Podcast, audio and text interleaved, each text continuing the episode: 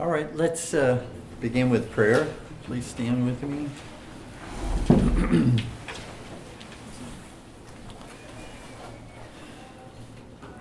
Our blessed Savior, we do thank Thee that uh, as we call upon Thee, uh, we are assured, even from the passage that we are considering this evening, that uh, Thou, our Lord Jesus, does continually pray for us. And uh, so we are thankful that as we call upon Thee to be uh, to minister to us by Thy Spirit, uh, that Thou art already praying for us, that Thy Word would be effectual in our lives and in our minds and hearts, that it would transform and change us. How we thank Thee, our God, that uh, that we have this privilege to hear the Lord Jesus speak to us, his sheep, and may we have ears to hear uh, and to obey uh, his uh, speaking unto us through the word of God today, tonight. In Jesus' name, amen. So, in your Bibles, uh, turn with me to John 17, verses 9 through 12.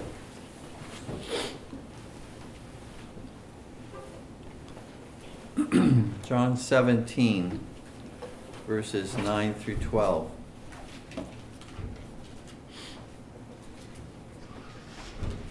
I pray for them, I pray not for the world, but for them which thou hast given me, for they are thine. And all mine are thine, and thine are mine, and I am glorified in them.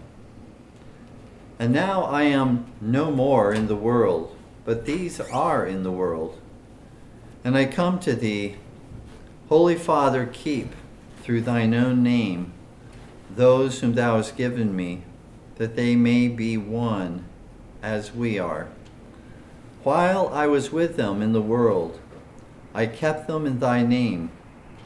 Those that thou gavest me I have kept, and none of them is lost, but the son of perdition, that the scripture might be fulfilled.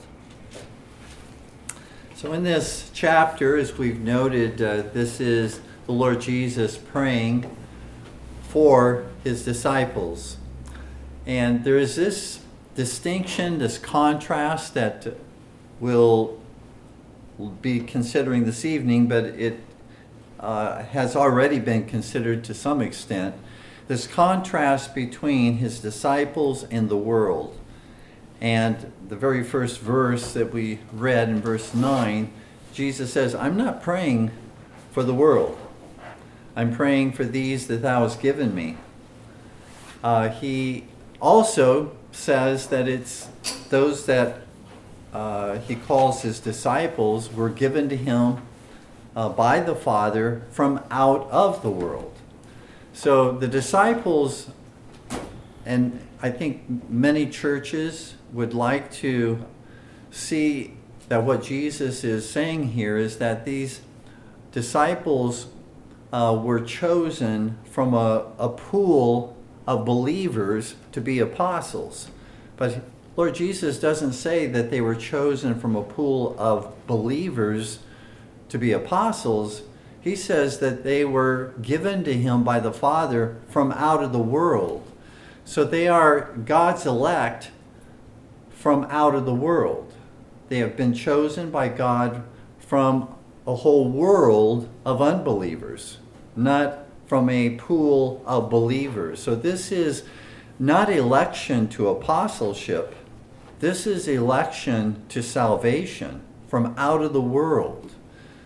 Again, not from out of a pool of believers. And that's a very important, I think, distinction to uh, see here that and that's why the Lord Jesus says, I'm not praying for all of the this the world of unbelievers, the world of the non-elect. I'm praying for those who the Father has given to me to save and to rescue. That's who I'm praying for. And we're going to consider that a little more in detail, but we, we have already been introduced to that concept uh, in the first few verses of John 17. Um, just, we considered this passage back in John 15, but let me just again read this for you.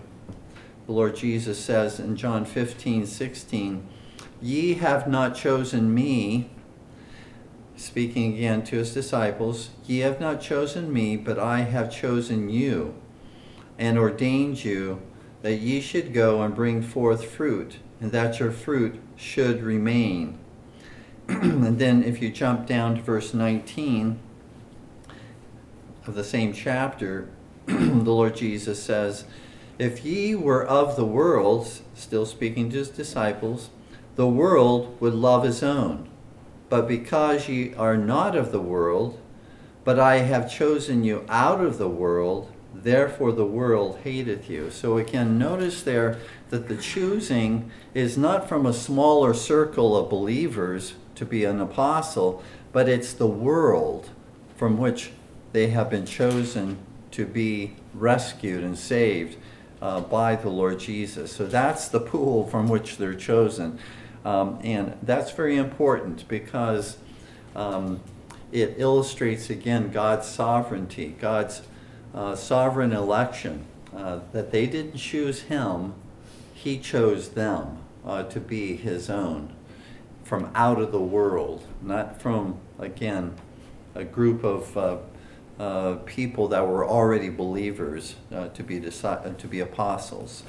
He did do that, but that's not what this passage is teaching.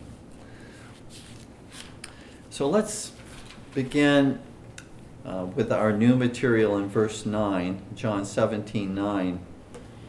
I pray for them, I pray not for the world, but for them which thou hast given me, for they are thine.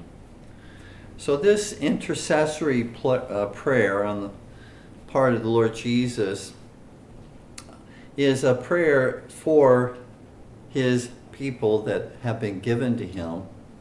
And though he is specifically praying for the disciples, we see in verse 20 that he's not only praying for his disciples that were living then, he's praying for all who would believe in him as well through the disciples. John 17 20. Look, uh, we'll get to this verse in a future Bible study, but notice what Jesus says Neither pray I for these alone, but for them also which shall believe on me through their word.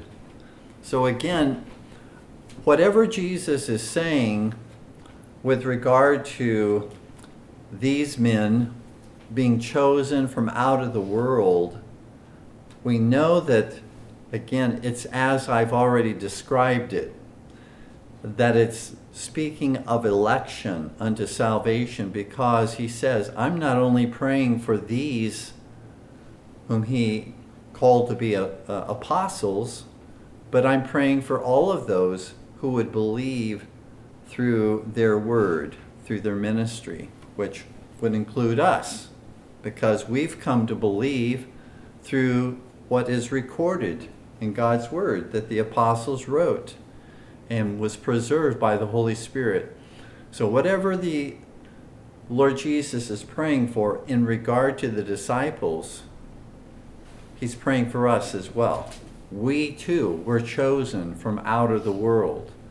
We too have been given uh, by the Father to the Son to be saved and to bring forth fruit to the glory of God. So we're included in this prayer of the Lord Jesus.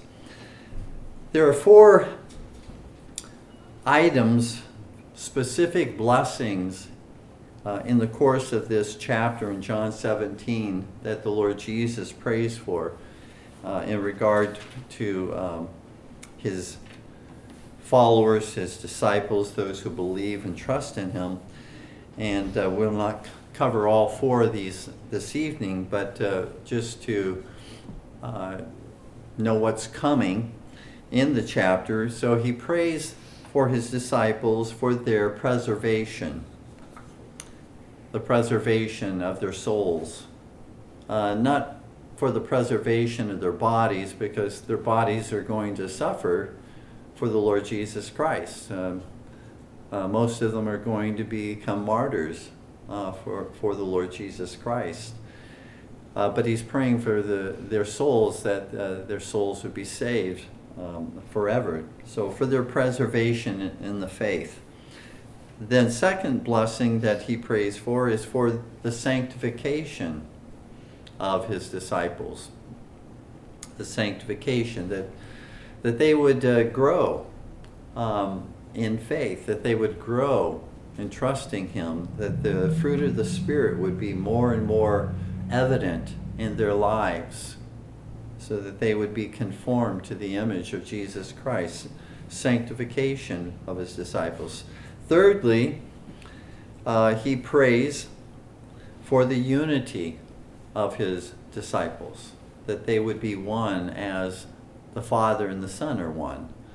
And uh, we'll um, not get into the depth of that this evening, but he does in the portion that we are covering, he does mention that, and so we'll touch on it but we'll reserve a further discussion, a fuller discussion about the unity uh, that uh, Jesus prays for uh, among all of his people, among all of those who are saved in a future Bible study. And then the fourth blessing that Jesus prays for is the glorification of his disciples with him in heaven, that they would be glorified, that they would uh, not only serve him here upon earth and know him here upon earth, but having been given eternal life, which begins here upon earth, it extends uh, forever uh, with the Lord. And so he prays for their glorification. If these are uh, important matters for the Lord Jesus to be praying for, these four blessings, uh, I think we can assume it's pretty important we pray for them as well. That we pray for our preservation, that our, our souls would be preserved, that we pray for our sanctification and growth in Jesus Christ, that we pray for the unity of God's people together in one doctrine and worship and government of the church, not simply uh, a spiritual unity uh, which has us divided in thousands of different denominations, but that we that we pray for a visible unity where God's people come together to believe and practice the same truth in brotherly love. And that we ought to pray for our own glorification, that God would carry us at death into his glorious presence, um, that, that we would enjoy um, and have fullness of joy and uh, pleasures forevermore. As David uh, prays in Psalm 16:11, at thy right hand there is fullness of joy, um, or in thy presence is fullness of joy. At thy right hand there are pleasures forevermore. That we ought to be praying uh, daily. Lord, uh, when I breathe, breathe my last breath, carry me in the very presence of God. Now, in John 17 9, I'm going to just share with you a couple interpretations of this verse where Jesus says, I pray for them, that is the disciples, I pray not for the world, but for them which thou hast given me, for they are thine. Uh, there is uh, an interpretation of this uh, verse, uh, which probably would be held by most who profess to be Arminian. Uh, and they would understand this verse to teach that uh, Jesus is saying, I'm not praying for the world right now. Um, not that I won't, not that I don't pray for the world uh, at some time. Um, uh, or at other times, but I'm only praying for the disciples just at this particular moment. Um, and so uh, that interpretation would not exclude Jesus from praying for the world at other times, but he's only praying for um, the disciples right now and not for the world. That, uh, again, uh, I think uh, is, as I said, uh, one interpretation, but the Lord Jesus doesn't say um, anything about praying for the for the world at, all. we need to understand um, that the world of God's um, of the non-elect, uh, if Jesus were praying for their salvation, they would be saved. Jesus never prays for that which God will not hear and for which God will not answer. Uh, because Jesus always prays according to God's will. And the condition for our own answered prayer, that if we pray according to his will, he heareth us. And he answers those prayers when we pray according to his will, Jesus, uh, we read in John 11 42, he says, I always pray according to God's will, and God always hears me. And God always answers, therefore, his prayers. So if Jesus was praying for the non elect, the non elect would no longer be non elect. They would come uh, to salvation if he was truly praying for them. The reason he prays for those whom the Father has given to him to save is because they always come to believe and trust in him. They always, because, as I said, Jesus, the prayers of the Lord Jesus are always efficacious. Uh, they never um, end up being uh, prayers that simply fall to the ground and are not realized. Um, that's very encouraging uh, uh, for me, and I hope for you as well, because uh, Jesus ever lives to make intercession for us, Paul says in the book of Hebrews. So all of his prayers for us will be heard and will be answered, including what we have covered in this particular section, he prays for our preservation. His prayers are going to be heard and answered. He prays for our sanctification. His prayers are going to be heard and answered. He prays for the unity of his people.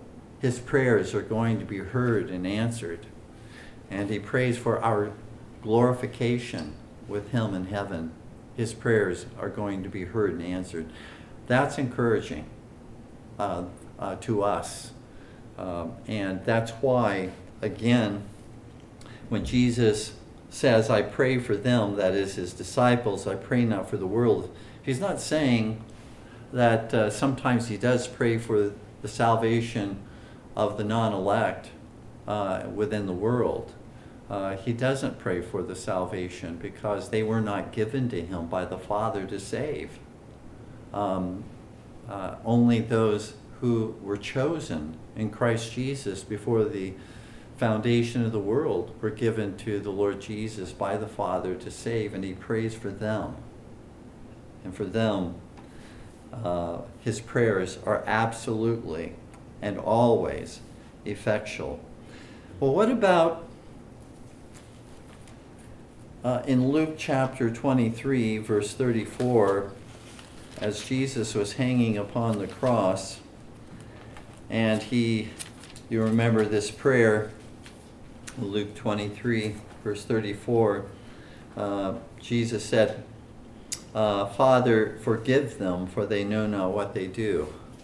Um, again, um, here the Roman soldiers crucifying him, and uh, uh, he prays that um, the Father would forgive them.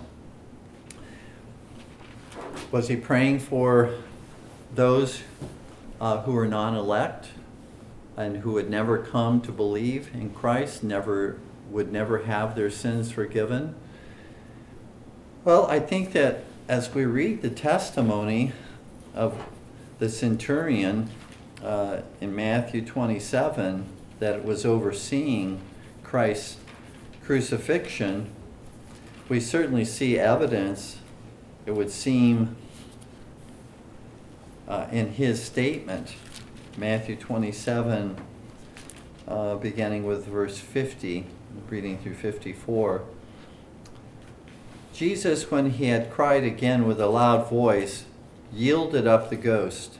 And behold, the veil of the temple was rent in twain from the top to the bottom, and the earth did quake, and the rocks rent, and the graves were opened, and many bodies of the saints which slept arose, and came out of the graves after his resurrection, and went into the holy city, and appeared unto many.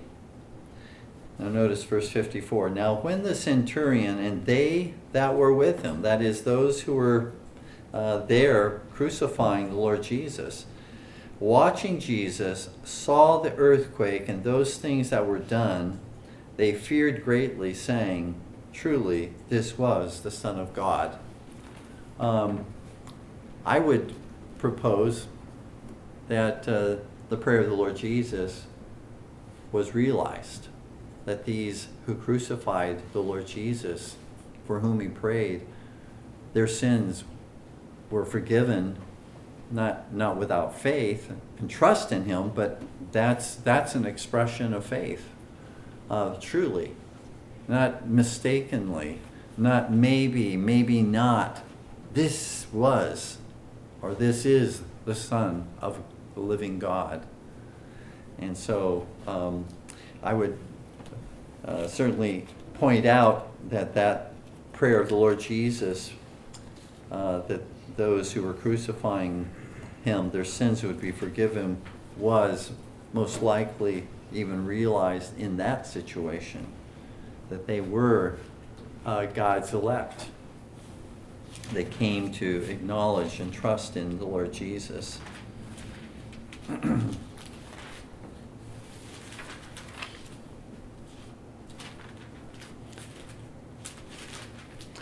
And so, I, just uh, to uh, kind of put a, a, last statement on this section, uh, it's not possible for Jesus to pray for the salvation in, of anyone uh, who will not be saved. It's not possible that he would pray for their salvation and they would not be saved. So, if he's praying for the salvation of the world, and the world doesn't come to believe in the Lord Jesus, that is, all the world, all humanity does not come to believe in the Lord Jesus, that's a lot of unanswered prayers on the part of the Lord Jesus, which is not even possible uh, for that to happen. well, what about a passage like uh, 2 Peter 3 9 then? 2 Peter 3 9, which says, The Lord is not slack concerning his promise, as some men count slackness, but is long suffering to usward, not willing that any should perish, but that all should come to repentance. And um, the context, I think, is that which helps us understand here who Peter is speaking of. The Lord is not slack concerning his promise, his promise of salvation, his promise to rescue and save, as some men in the world count slackness. But, Peter says, the Lord is long suffering to who? To usward, to his elect He's long suffering to usward, not willing that any, that is, not willing that any of us to whom he is patient and long suffering, not willing that any of us should perish, uh, but that we all should come to repentance. And so, again, I think the context makes it clear uh, who he is uh, speaking of here. Um, verse 15 of the same chapter says, uh, 2 Peter 3.15, he goes on to say, and, and account that the long suffering of our Lord is salvation. And so the long suffering of the Lord brings about our salvation. That he doesn't, he doesn't, uh, because we're sinners, um, cast us into hell if we are his elect. Uh, he's long suffering with us uh, and uh, brings about that salvation. Christ died for his elect. They were the ones Father gave to the Son to rescue and save. And uh, then the Lord preserves them. Just like the Lord Jesus prayed for uh, Peter when Satan demanded or sought permission to sift Peter like wheat uh, before Peter denied the Lord Jesus um, three times. In Luke 22, verses 31 through 32, um, the Lord says, uh, Simon, Simon, um, Satan has uh, sought um, permission to sift you like wheat, but I have prayed for you that your faith not fail.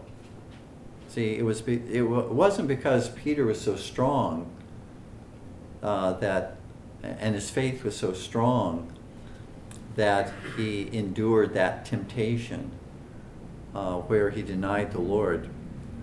If Jesus had not been praying for him, he prayed that his faith would not fail if he, Jesus had not prayed that Peter's faith not fail, Peter's faith would have failed.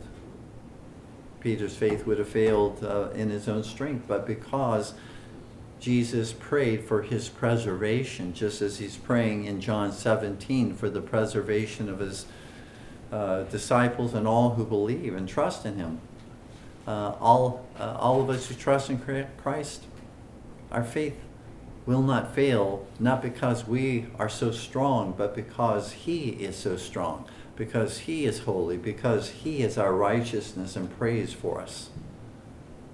And so let us again give glory to the Lord Jesus for His effectual prayers.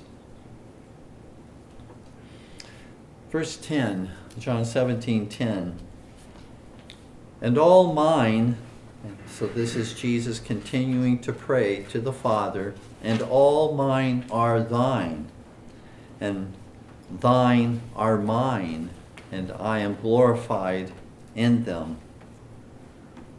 This part of uh, the prayer of the Lord Jesus uh, presupposes the, the perfect unity uh, between the Father and the Son because all that are mine, Jesus says, are the Father's, and all that are the Father's are His, the Lord Jesus. So it, it presupposes this, this uh, beautiful, perfect unity uh, between the Father and the Son. and again, who are the all here? Well, they're the believers. They're the ones that come to actually believe in the Lord Jesus. He's not saying that all who end up spending all eternity in hell because they will not trust in Jesus are His uh, or the Father's. Um, but He's talking about those who come to believe in Him. And uh, those are the ones the Father has given to the Son to save. They're all mine, and they're all the Father's. And uh, and uh, you remember what Jesus said back in John 10 27, where, where he spoke of how God saves us and preserves us. Uh, he not only speaks of Him uh, not casting any of them out of His hands, but uh, speaks of the Father as well as being the Almighty and strong one, who, from whose hands no one can pluck his sheep. Uh, John 10 27, My sheep hear my voice, and I know them, and they follow me. And I give unto them eternal life, and they shall never perish. Neither shall any man pluck them out of my hand. As if that wasn't good enough, Jesus continues, My Father, which gave them me, here again, that idea of the Father giving them to the Son. And this is not talking, uh, uh, again, about uh, the 12 or the 11 apostles, but it's talking about my sheep. So this is taking in all true believers. But he goes on to say, My Father, which gave them me, is greater than all, and no man is able to pluck them out of my Father's hand. I and my Father are one.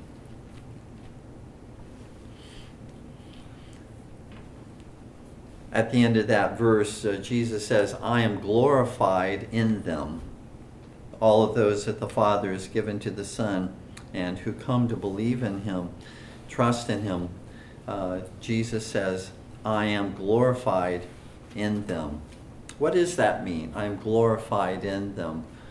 Well, uh, the idea of glorifying God is reflecting His glory.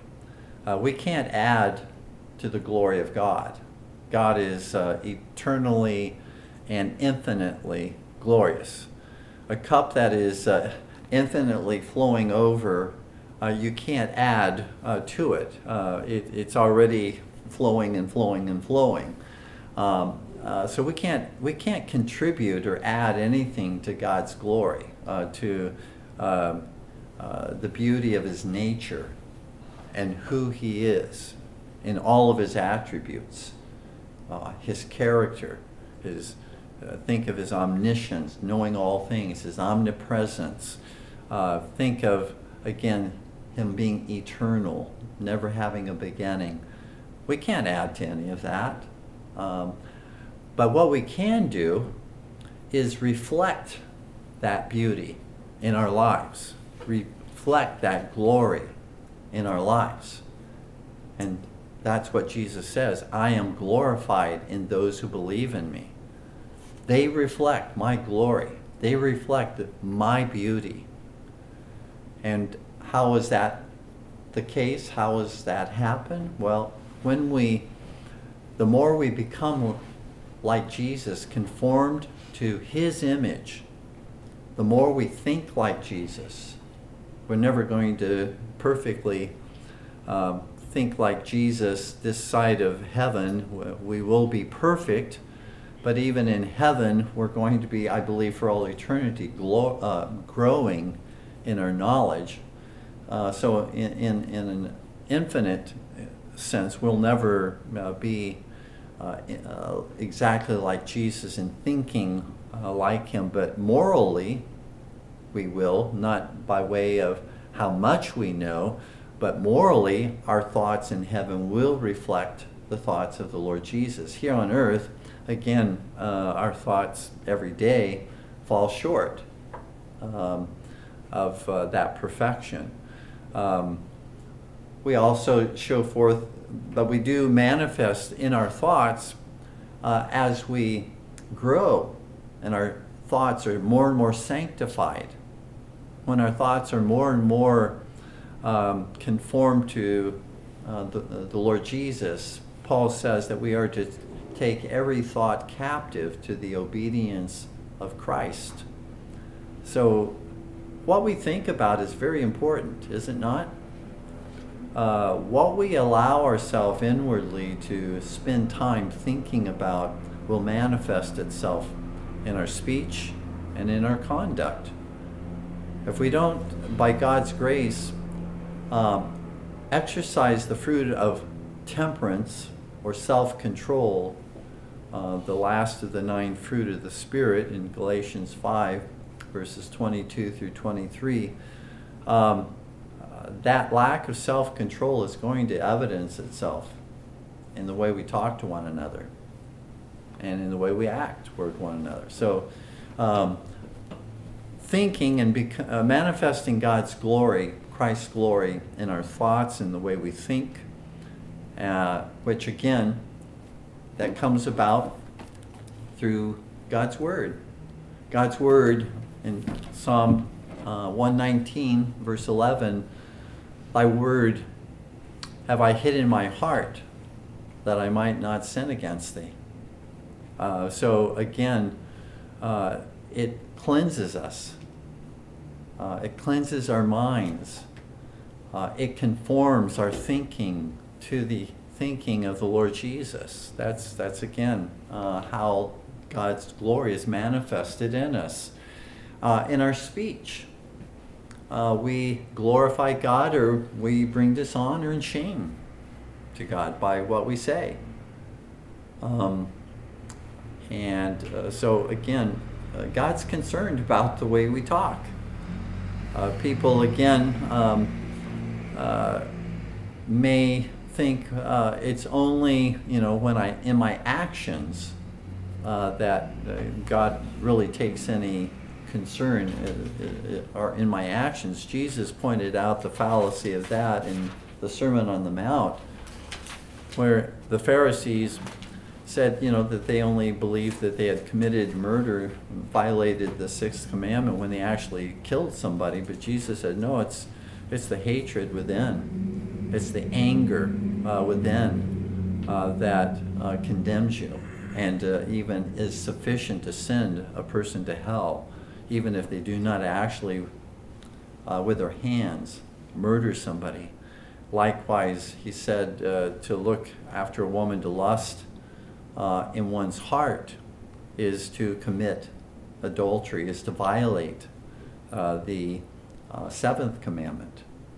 Um, certainly, to go on with a physical act is an aggravated sin uh, than, than uh, lusting in one's mind. But Jesus is saying that if we simply stop and, and only consider a violation of that commandment to be the outward act, then we have not understood uh, God's law and the justice of God's law. That, that it begins with, with our thinking, our desires that need to be conformed to the image of Christ as well.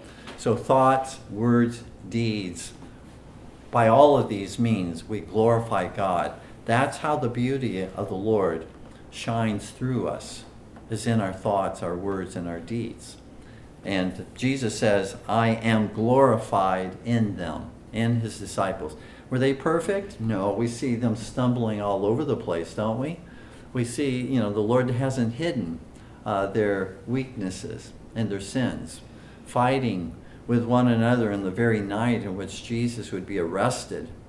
Uh, uh, in the Garden of Gethsemane, before that, right after the celebration of the Passover and the Lord's Supper, and not the first time it happened in the ministry of Christ. They're arguing who, who would be greatest, you know, in the kingdom of God.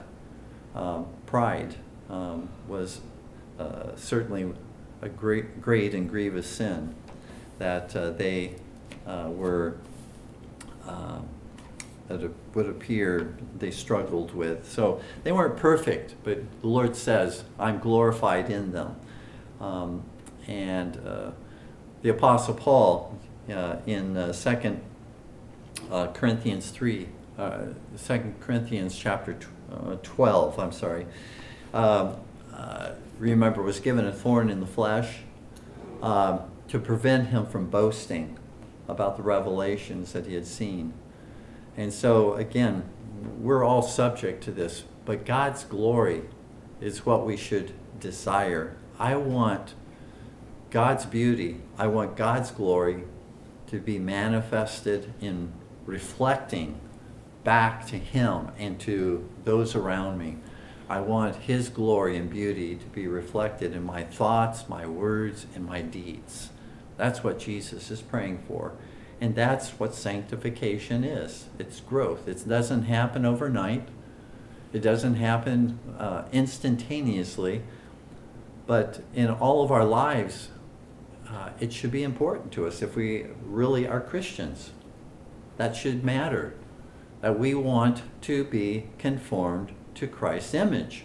We want to look more and more like Jesus, not more and more like the world. Uh, the world is going to hell. I don't want to look more and more like that which is going to hell.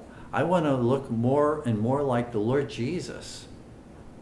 And uh, that's, that's manifesting the glory of the Lord Jesus through sanctification, being conformed uh, to his image. And, and if ever, as Christians, we doubt that, uh, that Jesus is able to do that, to conform us to that image, uh, we are assured by the Apostle Paul in Romans 8, verse 29. It says, For whom he did foreknow, he also did predestinate to be conformed to the image of his Son, that he might be the firstborn among many brethren. We have been predestinated to be conformed to the image of the Lord Jesus. That really causes me to be excited. I have been predestinated to look like Jesus, to think like Jesus, to speak like Jesus, and to act like Jesus. God has predestinated. That which is predestinated will not fail to be accomplished. That which has been predestinated will be accomplished. So, though I struggle, as you struggle, uh, my hope is not in me. My hope is in the Lord and and uh, His promises. Certainly, I strive and I endeavor, as we all must, uh, to um, uh, be sanctified, to uh, have communion with the Lord Jesus, to lean upon Him and His promises, to derive from Him the strength and courage that we need to persevere. But it is predestined uh, to uh, be realized. Verse 11, John 17 11. And now I am no more in the world but these are in the world, and I come to thee. Holy Father, keep through thine own name those whom thou hast given me, that they may be one as we are. Here, Jesus is praying for his disciples because they are, as he says, yet in this world, in the world of temptations. They are yet in the world of trials afflictions, suffering, setbacks, delays, there's yet in this world where all of this uh, is being used uh, by the devil to seek to uh, discourage us, to seek to um, cause us to cast away our faith and trust in Him, our hope in Him. Uh, we are still in the world as His disciples were for whom He was praying. and they were about to go through some extreme um, temptations. Uh, as he was arrested in the Garden of Gethsemane, um, uh, they, they were dispersed. They were running in fear. Uh, they were cowering uh, at what was happening uh, at that time. And so he's praying for them that in spite of what they would experience, that the Lord would preserve them and keep them. They wouldn't have, after the Lord Jesus ascended into heaven, they wouldn't have Jesus there with them bodily. While uh, Jesus was there bodily with them during his earthly ministry, uh, he protected them, he preserved them, he kept them uh, there um, through many temptations and trials uh, but uh, he was going to be taken from them. And so he's praying that, uh, that the Lord, his Father, would uh, keep them, guard them, preserve them, cause them to perse- persevere in the faith. Um, so, this, uh, again, this prayer, keep them, preserve them, guard them, assumes uh, the weaknesses of his disciples doesn't uh, doesn't assume that they're strong. Uh, why would they need to be preserved and kept and guarded if they were so strong. Uh, uh, they, it, it assumes their weakness. That's why they needed to be kept, preserved, and guarded, caused to persevere. And we, uh, I think, herein are also warned uh, not to be deceived into thinking we are so strong uh, that uh, we do not need any help, that we don't need any help from one another, that we don't need the prayers of one another, that we don't need the prayers of the Lord Jesus, that we don't need uh, the Holy Spirit uh, working within us.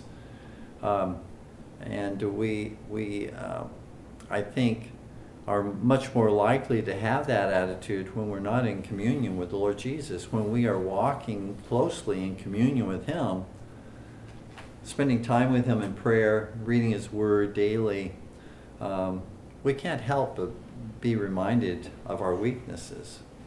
Um, but when we're walking at a distance from Him, is when the enemy sets us up for that pride trip and to think that we're, we're uh, uh, able to conquer anything uh, or you know we, we just uh, are able to do this on our own. We don't need uh, the lord jesus. Even if we don't say i don't need him we act as though we don't need him.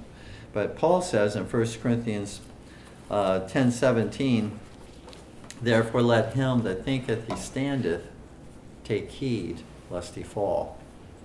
If we're not aware of our weaknesses, um, then we will fall. Uh, we will be tempted and uh, succumb to that temptation. And the Lord will allow us to succumb to temptation in order to teach us and show us just how weak we are. If we're not depending upon Him, if we're not daily being um, taking up the full armor of God, uh, because we're going to face uh, temptation. Uh, it's a battle out here. Um, and uh, there, there's a war going on. And we need, again, to take up the whole armor of God if we, uh, if we are to be able to withstand the wiles of the enemy, Paul says in Ephesians chapter 6. One goal of being preserved in truth and faithfulness, uh, according to the Lord Jesus in his prayer here, was uh, that they would be one, uh, that they would uh, be in unity, brotherly unity, uh, and uh, brotherly love uh, for one another. And the paradigm of unity, uh, Lord Jesus says in verse 11, is that, they, that they may be one as we are. that's the example, that's the paradigm, is the unity between the Father and the Son. And, and as I said, uh, though it comes up right here in this verse 11, we're not going to spend a lot of time on it this evening because it will come up later on in the Lord's Prayer in John 17. Uh, so I'm just going to very, very briefly touch on it right now, but um, our unity cannot reach the perfect unity of the Father and the Son, for sure, um, uh, the, or within the Godhead. But nevertheless, that is just like the Lord Jesus says, Be ye perfect, even as I am perfect, or the Father says, uh, uh, Be ye perfect as I am perfect. Um, the, the fact that we can't be perfect and as, as the Father, the Son is perfect doesn't mean that that ought not to be our goal, that, that that ought not to be our paradigm, and that we ought not to endeavor and strive by God's grace uh, to be like the Son, to be like the Father. That ought to be still what we pray for, what we strive for. Because uh, if we set if we set our, our goals way down here, um, and uh, we say, I, I just want to be like so and so. Um, and uh, that that becomes our, our goal. Well, when so and so fails, and so and so is not one that we can set our, our standard to be like because we're all flesh, we're all weak. Uh, we have to set our standard to be like Lord Jesus. He has to be the one that we want to be like. And so that, that again, uh, is the standard for unity.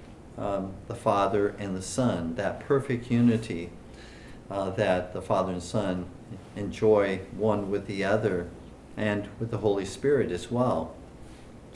But this unity, is there any doctrinal uh, uh, difference or distinction or uh, uh, disagreement amongst the Father, Son, and Holy Spirit? Do they disagree on any doctrine? Uh, do they disagree on uh, how they should be worshipped? There's any disagreement among them on what form of church government, what um, ethical standards, uh, moral standards that we should follow. There's no disagreement amongst the Father, Son, and Holy Spirit in any of these issues. Um, the disagreement is with us. Uh, the disagreement uh, is our problem, is our sin, not the Father, Son, and Holy Spirit, and not that they haven't made it uh, clear enough for us to walk in obedience. So the problem is with us uh, that we have failed uh, to follow um, the truth as the Father, Son, and Holy Spirit have revealed it, and as they themselves share that truth uh, among themselves. Uh, I've said it before, you know, God is not schizophrenic with regard to the truth. Uh, so all of the various versions of that uh, churches today claim to be the truth, where they contradict one another, they that they can't they they may both be wrong, but they can't both be right. Um, uh, but I do believe that uh, that it is possible for us to know the truth. I, uh, God has revealed it uh, to us, and not that any one individual knows um, uh, the truth to the, to the fullest degree, um, sinlessly, without error, but those things that, for example, we find in our confession of faith are, are um, foundational truths that we can embrace um, and that we can um, profess and believe and the worship that he has appointed, we can have agreement uh, in that. And that was the goal um, of our fathers, church fathers, uh, uh, in the Reformation period um, and uh, even earlier, was that there be unity in in the faith um, and not this diversity. That's just accepted today almost as if that was God's will that we have all these different churches believing different things, confusing one another, uh, and and being perplexed about what the truth is. That was that's not God's will. Um, in fact, in 1 Corinthians chapter one, uh, verse ten, uh, the Apostle Paul makes that very clear. That's not God's will when he says now I beseech you, brethren, by the name of our Lord Jesus Christ, that ye all speak the same thing. The same thing. And that there be no divisions among you. That is, no divisions about doctrine, worship, church government, the commandments of God. There be no divisions among you doctrinally or with, with regard to the truth. But that ye be perfectly joined together in the same mind and in the same judgment. That's God's will. Uh, and so the sin is ours, uh, certainly not the Lord's. Uh, the sin is ours. Uh, Amos 3 3 Can two walk together unless they be agreed? Uh, it's one thing that God uh, has given us different gifts, and so we ought to have diversity of gifts for ministry within the church. Not everybody has the same gifts. And so diversity of gifts is good. That's a blessing. Not everybody's an eye, not everybody's an ear, not everybody's a hand or a foot. Um, there are different uh, gifts. That's good. But not diversity in, in truth. Uh, not diversity in doctrine, worship, or, or government of the church. That is not good. That's contrary to God's will. And it's, uh, it's important, again, um, that uh, we be and strive for unity because um, uh, and that we stand together uh, as God's people in the truth uh, because we're much easier tar- targets by the enemy when we're not standing together in the truth. Solomon says in Ecclesiastes 4, verses 9 through 10, two are better than one because they have a good reward for their labor. For if they fall, the one will lift up his fellow. But woe to him that is alone when he falleth, for he hath not another to help him up. And so it's true in a marriage, it's true in the church. Uh, it, to be to be united uh, is a blessing and for which we strive uh, to remove all those barriers that separate the people of God uh, in order to be one uh, makes us stronger as God's people. Um, not a unity in error or diversity of doctrine, but a unity in the truth. And finally, in verse 12, John 17 12, uh, Lord Jesus prays, While I was with them in the world, I kept them in thy name. Those that thou gavest me, I have kept, and none of them is lost, but the son of perdition, that the scripture might be fulfilled. Again, uh, as I said, this is not talking about an election to apostleship, but this is talking about an election to salvation. And that becomes very clear here because it speaks of one of them being lost, um, namely Judas. Uh, he was chosen to be an apostle, but he was not chosen to salvation. He was lost. Um, and uh, uh, that, I think, again, illustrates very clearly and makes that point that this giving of the Father to the Son, those for whom Jesus prays, is re- with regard to salvation, not apostleship, because Judas shared in that. He was chosen to apostleship, but he was not chosen to salvation.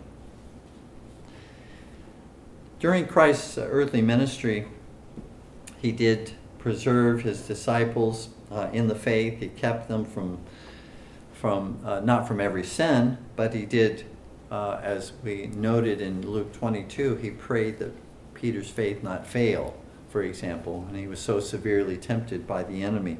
He kept them in the faith in spite of their own weaknesses. He kept them from falling away into apostasy, um, those who were his elect. Um, and that uh, he says there's one exception, though. Um, and uh, he doesn't identify by name Judas, but he does uh, uh, identify one that whom he did not keep because he was not one of God's elect. None of them is lost that the Father gave to the Son. But he says there is one uh, that uh, is lost, and that is the son of perdition, that the scripture might be fulfilled. Um, perdition means destruction, the son of destruction. And uh, that means that uh, Judas was never given by the Father to the Son like the other disciples were given by the Father to the Son.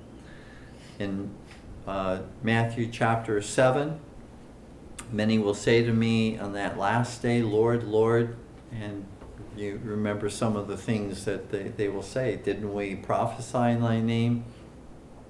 Didn't we cast out demons in thy name? Didn't we perform many miracles in thy name? And Jesus will look at them and say, Depart from me, ye who work iniquity. I never, not I knew you at one time, now I don't. I never knew you. You were never one of my own. That would be Judas, too. He would be one who could say, Didn't I do all these wonderful things? Because he was given those gifts and abilities to perform those miraculous uh, feats, those wonders. like the other 11. Um, and yet, one whom the Father had not given to the Son to save. He was, uh, according to Lord Jesus, uh, from the beginning in John chapter 6, uh, verse 71, it's, Jesus says he was from the beginning a devil. From the beginning. Uh, never a saint. Uh, never one um, called by the Lord to himself, um, given if, uh, effectual calling. Just want to close with this um, note. That title, Son of Perdition, uh, is used one other place in, in the Bible. It's used in Second Thessalonians chapter 2 to refer to uh, Antichrist. Uh, that he is the son of perdition, he is the man of lawlessness, and um, who seats himself in the temple of God, which is the church of God, uh, claiming himself, professing himself uh, to be God. And uh, again, to take upon himself those divine prerogatives uh, that belong to the Lord Jesus alone. Son, son of perdition. Let me make this up, and I, I would uh, submit to you that it's the papacy uh, that is uh, there in Second Thessalonians chapter 2, verses 3 and following, that uh, is referring to the papacy that is uh, the son of perdition, not to one individual, but to an office, uh, the son of perdition. and interestingly, again, noted this in the past, Antichrist uh, means exactly the same thing as Vicar of Christ. Uh, Vicar of Christ is the title that the papacy takes to itself. Vicar uh, means anti, in the place of. Uh, Vicar of Christ, in the place of Christ, Latin, anti Christos, Greek, um, in the place of Christ. Uh, so uh, the Antichrist is the Vicar of Christ uh, here and is the papacy.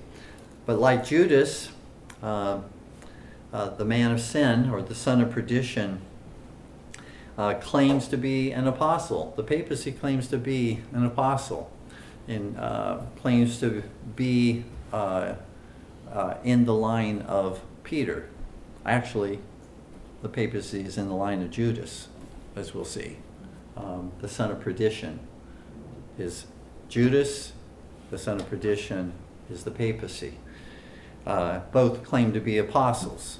Um, and uh, um, we know what happened to Judas. Like Judas, the likewise the son of perdition in 2 Thessalonians chapter 2 claims to have the gifts of the Spirit. Like Judas, perform miracles. Like Judas, uh, the son of perdition in 2 Thessalonians uh, 2, verses 3 through 4, speaks, claims to speak on behalf of Christ. Um, Judas claimed to speak on behalf of Christ as he was sent out to minister. Um, uh, so, so does the papacy. Uh, like Judas, the son of perdition uh, is an impostor. Uh, is an impostor. So, um, all supposed persons that um, people put forward to be um, the Antichrist in Second Thessalonians chapter 2, verse 3, um, they're, they're setting up that person to be um, someone who uh, is Jewish, not even a Christian, uh, or they set that person up to be a Roman emperor like Nero, they set that person up to be um, a future um, uh, ruler uh, who is not a Christian, not a believer, um, but again, or professes to be one, uh, doesn't profess to be one, and yet here, uh, the son of perdition uh, only is used uh, two times, one of Judas and one time of the Antichrist. They mirror one another. They are not outside the church, they're within the church. They claim to have authority like an apostle. So that's, again, why I say the papacy uh, is not, uh, doesn't sit upon the, the seat or the throne of Peter. The papacy sits upon the seat or throne of Judas. Um, and that's the son of perdition. And God give us, give us wisdom uh, to understand that uh, the son of perdition is not a heathen king, is not a Muslim, is not um, uh, a Jewish false prophet, uh, but is one who professes to be an apostle, a friend of Christ, and yet betrays Christ with a kiss. So, please stand with me in prayer.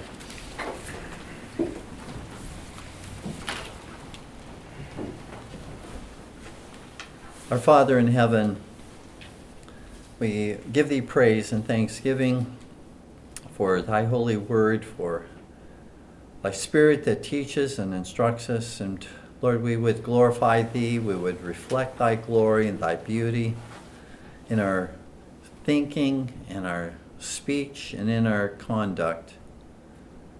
Uh, Lord, we would uh, we would give thee praise and thanksgiving that Jesus is praying for us, uh, that he ever lives to make intercession for us. He is praying that our faith would not fail in the midst of all the trials and temptations that come our way, and the fact that we repent, the fact that we turn away from our sin, the fact that we hate our sin, that we see our own weakness in sin, uh, is due to the prayers of the Lord Jesus upholding us and strengthening us and drawing us back and back and back again, that we not fall away from Thee.